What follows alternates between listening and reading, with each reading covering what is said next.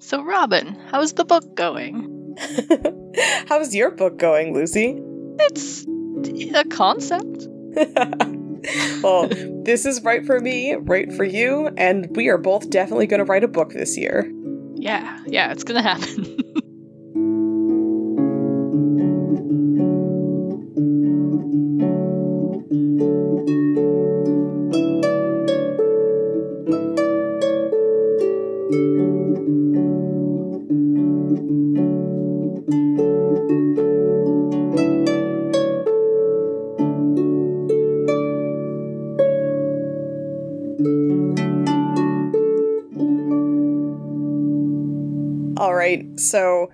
I um, haven't had time to write this week. I will be really honest and upfront. I think that last week, which is our first ever episode, I was really excited because I am so close to finishing the scene that will actually get me like a quarter of the way through the book, and I will feel comfortable showing it to Lucy at that point. Because it'll be mm-hmm. like completely, it'll be very new. Like that'll be a good chunk that like really gets us started on the path that the rest of the plot's going to take instead of just mm-hmm. an opening that I've rewritten a bunch of times. But I just have not had time because I am in super deadline crunch with my graphic novel. Yeah. yeah, like and, and my editors are great. Like if if I physically collapse, I, I can take time, but I don't want to. I really want to get it done, and I'm really excited mm-hmm. about the editing process on that. So it's a little hard for me to think about my novel when I'm thinking about the writing of this other book.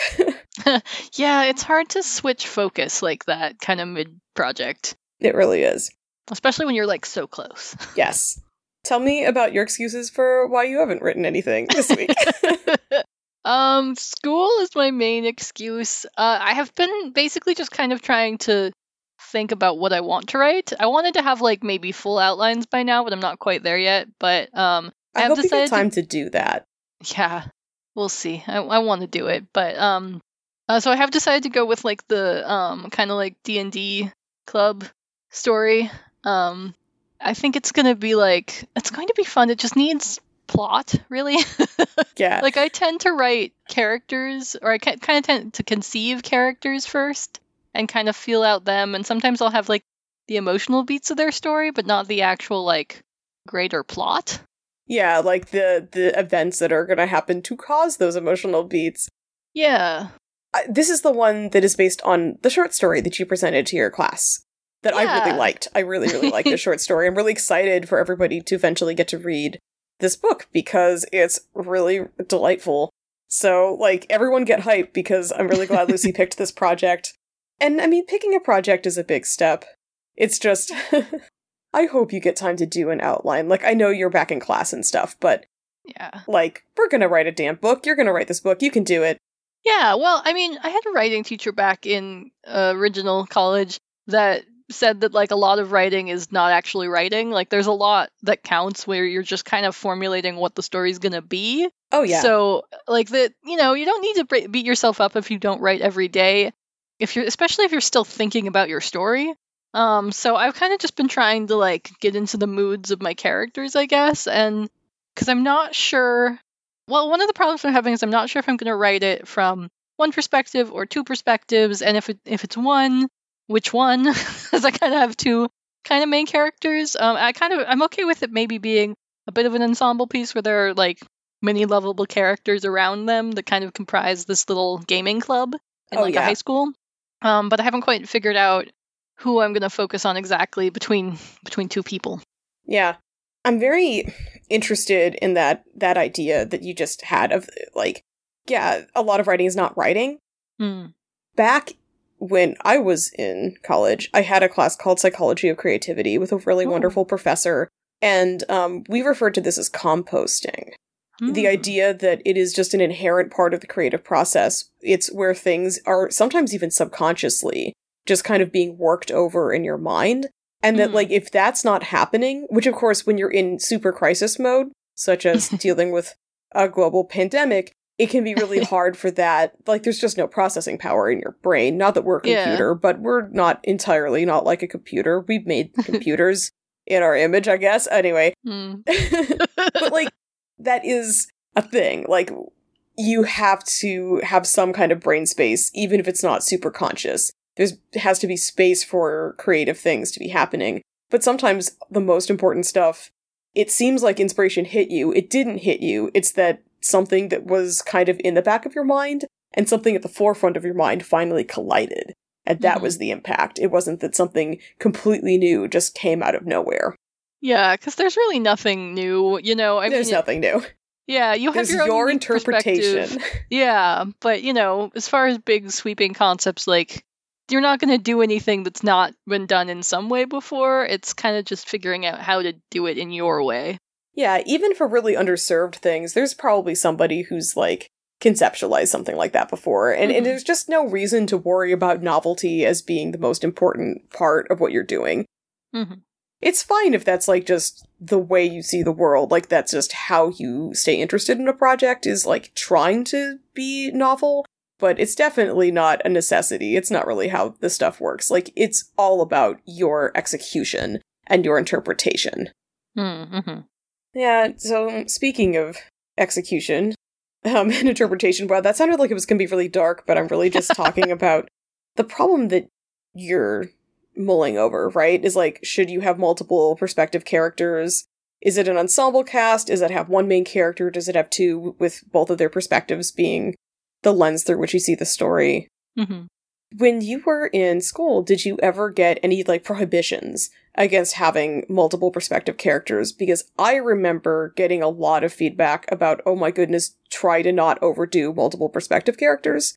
Mm-hmm. But I mm-hmm. think they gener- they generally meant more than two. I think two is supposed to be okay, right? Or is this something yeah. that they were never prescriptive about for you? Um, two is I never got anything against doing two. Um, since my more recent writing schooling was book publishing and I focused a lot on young adult, you usually try and keep it to two there and it's it's more likely to also to have like first person even alternating first person sometimes mm. just because that's a, like a convention of the genre well genre is not quite the term for it but you know that that market yes but there are some that do alternating third person from multiple characters like really well. Like i, I really like some of the cassandra clare books and she does that. There are there are a bunch of others. It, it happens more in genre like actual genre like you know um, sci-fi fantasy. You see more alternating and multiple perspective characters. But I never really had, I don't remember anyone ever being like, never do this. We did talk about not doing it, like, you don't want to switch perspectives within a scene unless you're writing romance, where that's more of a, a writing staple or a writing convention. Interesting. Is switching. I, I haven't read much romance, so I, Neither have I. To, uh, but it's interesting to know. I can I can totally imagine why that would work, though. Where like in the one scene you want to see it built up for one character and then knocked down for the other character. It's it's funny because in the the project that I'm working on, which definitely has alternating perspectives between two point of view characters, and is mm-hmm. not in first person. It's um it's not omniscient third person, but it's very close in actually third mm, person. Mm-hmm. But like I, I don't think I ever switch off in the same scene, but that is partially because there are some conventions of like what happens in the story that allows me to switch off in a scene in a way that makes sense, right? Where like one character will be unconscious and the other character can take over. Mm, and yeah. their perspective comes up. Which is sort of like a cheaty way to get around that, I think. Because I can see it'd be really disorienting if you're like, here's the scene I'm setting up. Oh, all of a sudden we're with somebody else. Whereas it's yeah. very, it's much more natural as a reader to like when th- when there's some sort of transition, right? When there's either a chapter break or a really obvious scene change, to change to somebody else's perspective, you're like, okay, I got it. We've we've already we're already changing a bunch of things. We might as well also change the lens through which we're seeing it, like the point of view, and not just the like camera lens through which we're seeing it, like which camera is on, basically. Yeah. I can totally understand how that might be, how that works, because it would be very disorienting to think you are reading about one thing and they get something else. And in, and like, of course, sometimes disorienting is exactly what you're going for but that has to be wielded very carefully or else it's just too confusing to pay attention to. Yeah, it's also when you're doing alternating perspectives, especially if you're doing like first person, you have to be sure that you're that the voices are very distinct. Because I've read a few books where especially books that were like a series and the and didn't initially have the alternating perspective and then later books did, where I will like they'll switch character and I will not realize it for like pages or you know at well pages at the worst usually a few paragraphs but I won't realize it until they either describe something that the other character wouldn't normally do, or they describe the other character. I'm like, oh, we're not actually her anymore. We're someone else. I see. Um, so it's one of those things where you kind of have to you have to do do it carefully Yeah. and make sure that you're doing it for the right reasons. There, there's this. I'm not gonna throw shade on any specific book, but I do have a specific book in mind where we get in the third book we get a new perspective character, and it's entirely so that they can kill off the main character at the end of the book. oh, that feels a little on the nose. Yeah, and like it's it felt jarring and weird the entire book. His voice never resonated. Um, I I always thought I was still her voice, and so I was like, why did they do this? It's so annoying. And then when they killed her off, I was like, oh, well, that would be why. And I think it would have been better if they'd not changed to him until she died. Like I think it might have been more impactful if you were suddenly him for the first time. Like it might Yeah, have driven home something. It certainly would have. Yeah, it certainly would have been like a change that felt like it meant something instead of a change that was giving you premonitions that things are just already wrong. Because you weren't Yeah. necessarily supposed to know someone was going to die at the end or that we were passing the torch. And it Yeah. maybe feels like if you're, I don't know, if you're showing your hand early, that may be kind of like ruining the impact of something you've been probably setting up pretty carefully. Yeah, it felt just kind of sloppy to me, and it's actually one of the reasons. Like, I really liked that series until the the third book, and then I didn't. I've not gone back to it ever that, since then because it just didn't. It just let me down a lot. It was one of those trilogies that I felt did not live up to things. Gosh, that's, that's so hard. As any So writer, hard. though, I, I know that you have years of coming up with the first book, and then if it Yeah. sells, you have so little time to get the others out on a schedule while there's still interest. And that means that all that time and development that went into that first one, there's almost no way to hit the other ones in the same way unless you've been kind of working on all of them the whole time. Yeah, And Well, like it- meticulous planning is hard to do when you're going to eventually have an editorial consultation that might change the entire direction of your story.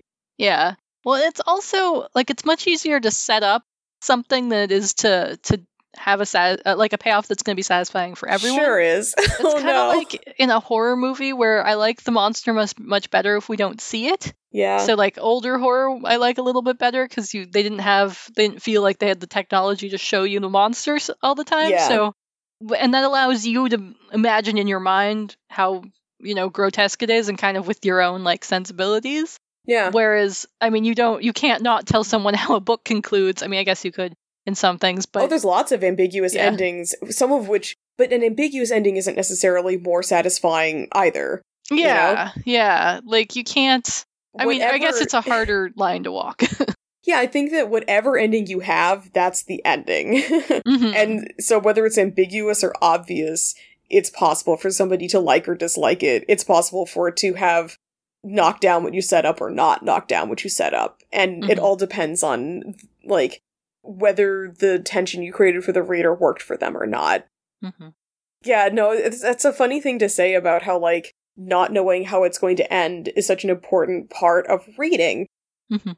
And so on a reread, you get really different things from a book than the first time that you read it, simply because you're reading it knowing what's going to happen. So potentially you're able to like enjoy the craft of it more, Mhm. or look for the symbolism, or like see it on different levels, you know, things like that. Whereas when you're reading for the first time, you're just like voraciously trying to get to the next thing that happens. Mm, It's yeah. interesting to me to think about how fandom is like this too. When a TV series is coming out and you don't know how it's going to end, so much of the series is in your own head. It's Mhm. your idea of what could happen.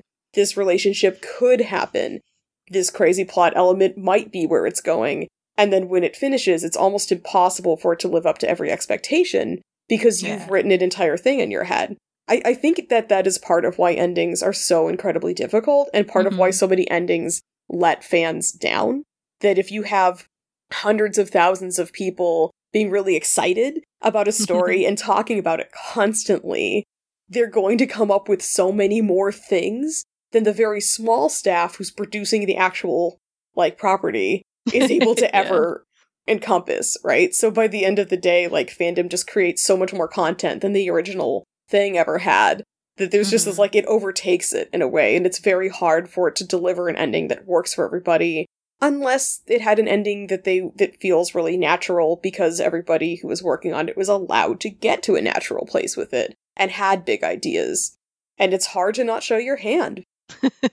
yeah, it also kind of depends on um guess kind of how clear you're you are in the, the direction you're going with it because there there have been some things that like you can kind of tell with TV series which ones had like a beginning and end in mind. Yes. And so it all made logical sense. And some things, you know, people might not agree with, but it felt like like it had a clear story arc. And then you yeah. have the ones that like maybe had that for the first season, but then you can tell that they didn't plan what to do after that beyond like hand wave, more adventures or whatever. Keep the money flowing, keep yeah. people employed, which is, you know, which is good. Noble, like, I suppose, yeah.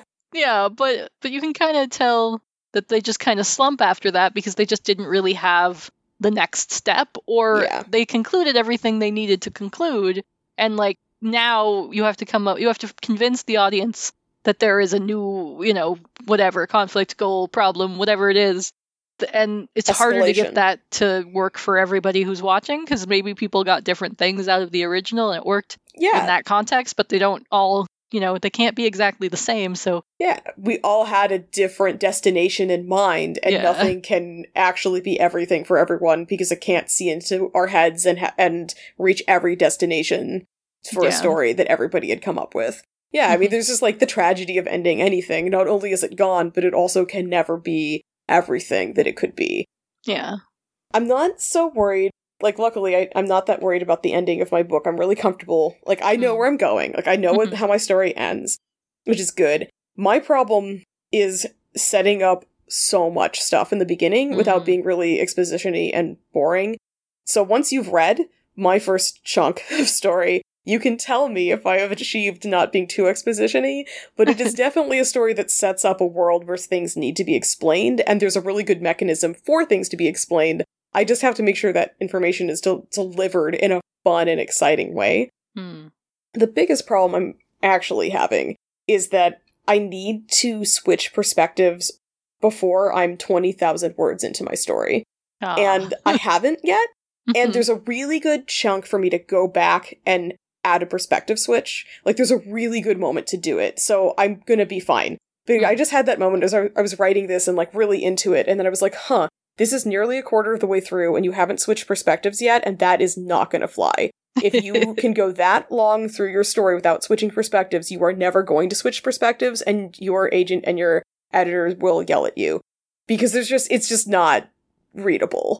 Like, that would be so jarring to be so far through a book and then suddenly you're someone else. Like, I, I don't yeah. want to do that to a reader. You kind of have to build it in. Yeah, so I have a really good chance to go back and fix it, and like, that's the nice thing about getting to talk about writing process is like oh, hopefully yeah. when people read the final product, they'll never know that I had not originally gotten that perspective in early. But I can admit that, oh no, I really did just keep going without hitting that perspective. It's also that I did switch perspectives in this version, but the scene I switched was wrong and mm. nothing important happened there, and I need to delete it. So it's mm. really just that I'm trying, I'm going to get a new perspective switch in earlier so I can remove this totally unnecessary scene. Yeah, that is, I mean, it's interesting kind of trying to think big picture about like when you do it. Like, I typically, and I've written things that are, I don't think I've ever written things that have more than two perspectives, come to think of it, but um, I, I frequently write like two alternating perspectives. And I usually do it per chapter.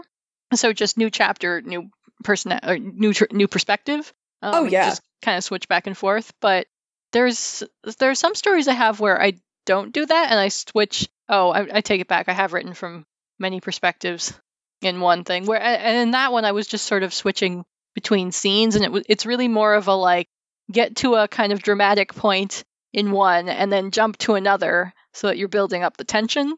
Yeah. And yeah, it, it's kind of fun to think about um, the more like intentionality of that. Yeah. Yeah. So I guess what I'm really kind of doing at the moment is just I I really just don't know what I want my conflict to be. Like I I'm a little worried that the because I have one character there's there's two characters their names are Jamie and um, Dylan and that will just make this much easier.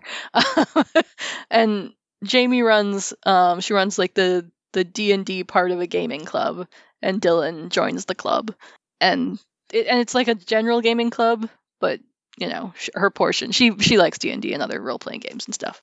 But I'm a little worried that by the time, at least in the in the short story I did, by the time we get to Dylan, I feel like Jamie's main story is kind of over. Like she's already had probably what her like you know main conflict would have been which i think is like establishing her part of the club and like dealing with like douchey sexist assholes who don't think girls play d&d and like you know kind of fighting for either her role in the club or the club's like validity itself.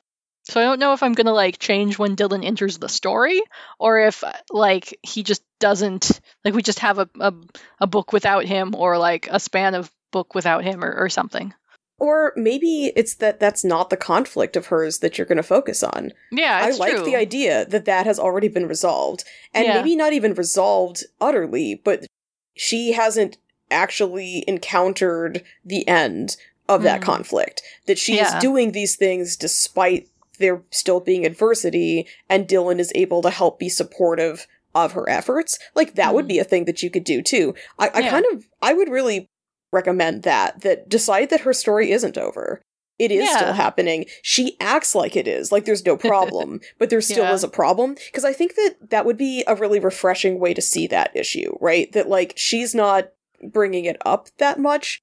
She's sort of trying to pretend like it's not there, and she's and to just move on and live her life as though she isn't kind of hmm still having conflicts with people. But you can also downplay those conflicts a little bit too, where maybe like this is 2020 and maybe the kids aren't as full of those like very regressive ideas about who does and doesn't play games. Like everybody plays these games now. So Yeah. maybe maybe that's not the conflict. Maybe the conflict is about like the allocation of funds for the club for the different kinds of gamers or Hmm. maybe the conflict is just that she and a particular other kid who also wants to do DMing Hmm. um don't get along and she is actually like not always completely in the right you know like Mm. she's yeah. an amazing DM and she really loves this but she's not giving somebody else a shot and she has to learn how to give somebody else a chance to do this without losing everything she's fought for right like i would definitely say that if you feel like she's already resolved that one conflict just give her a new conflict Hmm. Yeah. And and maybe her connection to Dylan is a conflict too. Like, Mm. what if uh, people treat her differently? Oh, yeah, that's kind of interesting.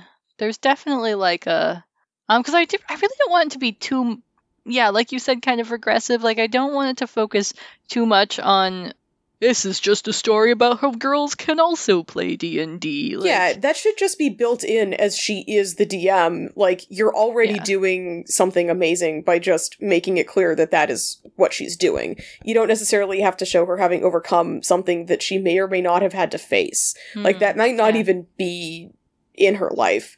It may just be that, like, dealing with the general attitudes of the other gamers who don't understand what she's doing or don't want to play the way she wants to play. Because there's a lot of conflicts between different kinds of DMs and the way that they like to run games. There's Mhm. also an entire set of conflicts that come up when people think a DM is favoring a certain player. Hmm, That is like a whole conflict, especially when it's a romantic thing, but even when it's not, like, Mhm.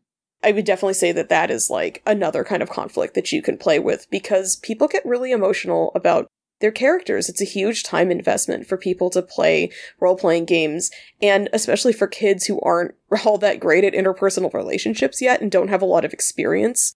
It can feel incredibly real and incredibly like a place for all your fantasies to play out. And so when you feel like there's injustice, even when it's something that is, you know, to an adult, pretty obviously no one's business or something they could just be talked out. Like, Mhm. especially for kids, it's really hard to know that you're allowed to do that. Yeah. Well, and I do like the idea of dealing with maybe like the sexism issue not so overtly, but more like it's an aspect of why she's having trouble with like a certain player or yes. it's annoying that once she has a boyfriend, people assume he got her into D&D or something. Oh, yeah. Yeah. Like, I like not that even like that she wouldn't like it, but just that, you know, there are these yeah, it has to be microaggressions, right? Like, Yeah. yeah. I-, I think that's a way more like contemporary yeah. way to tell that story. Yeah. Cool. Well, I feel better. Yay! Thank you for this help. free creative counseling session. Isn't that what this is for? Basically, yes. We're just sharing it with everybody so that they can all know every embarrassing uh, misstep that we take. And yeah. every time we make excuses, and every time we realize that we should have had a, a perspective switch before 20,000 words of your story went by. Mm. I, I've told myself I'm allowed to make this draft too long mm. because I can go back and edit it. Yeah, well, I just had like uh sorry, the noise I made with traumatic flashbacks. Do you remember when I um decided to cut a character from a or a character's perspective from a story and had to delete like 40,000 words? I do. yeah. I do remember that. That was a a thing that happened. yeah, that's like you had like flashbacks, like war flashbacks to that. Yeah, I did. I'm I'm fine. That's true though. Yeah. You do need to insert your second character soon. So it sounds like you I have really a plan do. though. I do. It'll, it's going to be okay. It's interesting because I think about that like perspective issue in the the graphic novel I'm currently wrapping up. The whole story is narrated by one mm. character, but it actually does switch like perspective mm. to which hmm. character you're following, but it's always narrated by the one sister, even when it follows the other sister. Yeah. And I'm really proud of it. I think I pulled it off. But it occurs to me I really do like to play with perspectives. The novel that I'm working on plays with perspectives because one of the characters is incredibly, like, very open and honest with the reader, and the other character isn't. Mm. And even when you're in his perspective, he has secrets he's keeping. Mm-hmm. Because what I'm going for is for the reader to understand that that he is lying to himself that he's mm. not just lying to anybody else, like he can't quite deal with some of the truths that he has in his soul. Mm. So it's not just that he's like lying and leaving things out and dissembling, it's that he hasn't come to terms with some things. Mm-hmm. Some ways he felt about people and how he's handling loss and stuff, like that he just hasn't actually like admitted this stuff to himself. So that's one thing I'm trying to do with that perspective is that like it's fun to kind of see the really open character and the really closed off character. But then also, like, it's a love story, and I really want to show these characters through each other's eyes mm-hmm. because mm. neither of them have incredibly robust self esteem and they don't see themselves the way the other person sees them. And they're also not very typical romantic leads. And I mm. really want to write about people like them as romantic leads mm-hmm. and seeing them as a romantic figure. Like that's really important to me. So that's like why I want it to be in multiple perspectives. I, I yeah. think that that's always the question, right? Is if you're going to do something with multiple perse- multiple perspectives, ooh, make sure you can say it. Actually, it doesn't matter if you can say it. Who cares? but make sure you know why you're doing it. Mm-hmm. Like, what is the point of seeing the story from people's points of view other than just one? Like, what are you getting from this? And I think, like, to me, that always feels inherently interesting. That's why I read books, is to get a different perspective, right? I want to get the writer's perspective and I want to live in these characters. But when you're writing, you have to know what you're trying to get across. Hmm. Yeah. It, I mean, that really is kind of the strength of multiple perspectives, is like, it lets you show not necessarily unreliable narrators, but you know you're able to see things that that you can't from just one person. And if your multiple perspectives aren't doing that then yeah i agree you kind of need to decide why you're even doing it then. All right you know i'm actually really excited to get back to writing now. How about you lucy? Yeah i'm feeling good. You're feeling good? That's good. So you gotta promise me you write for me i'll write for you. You got it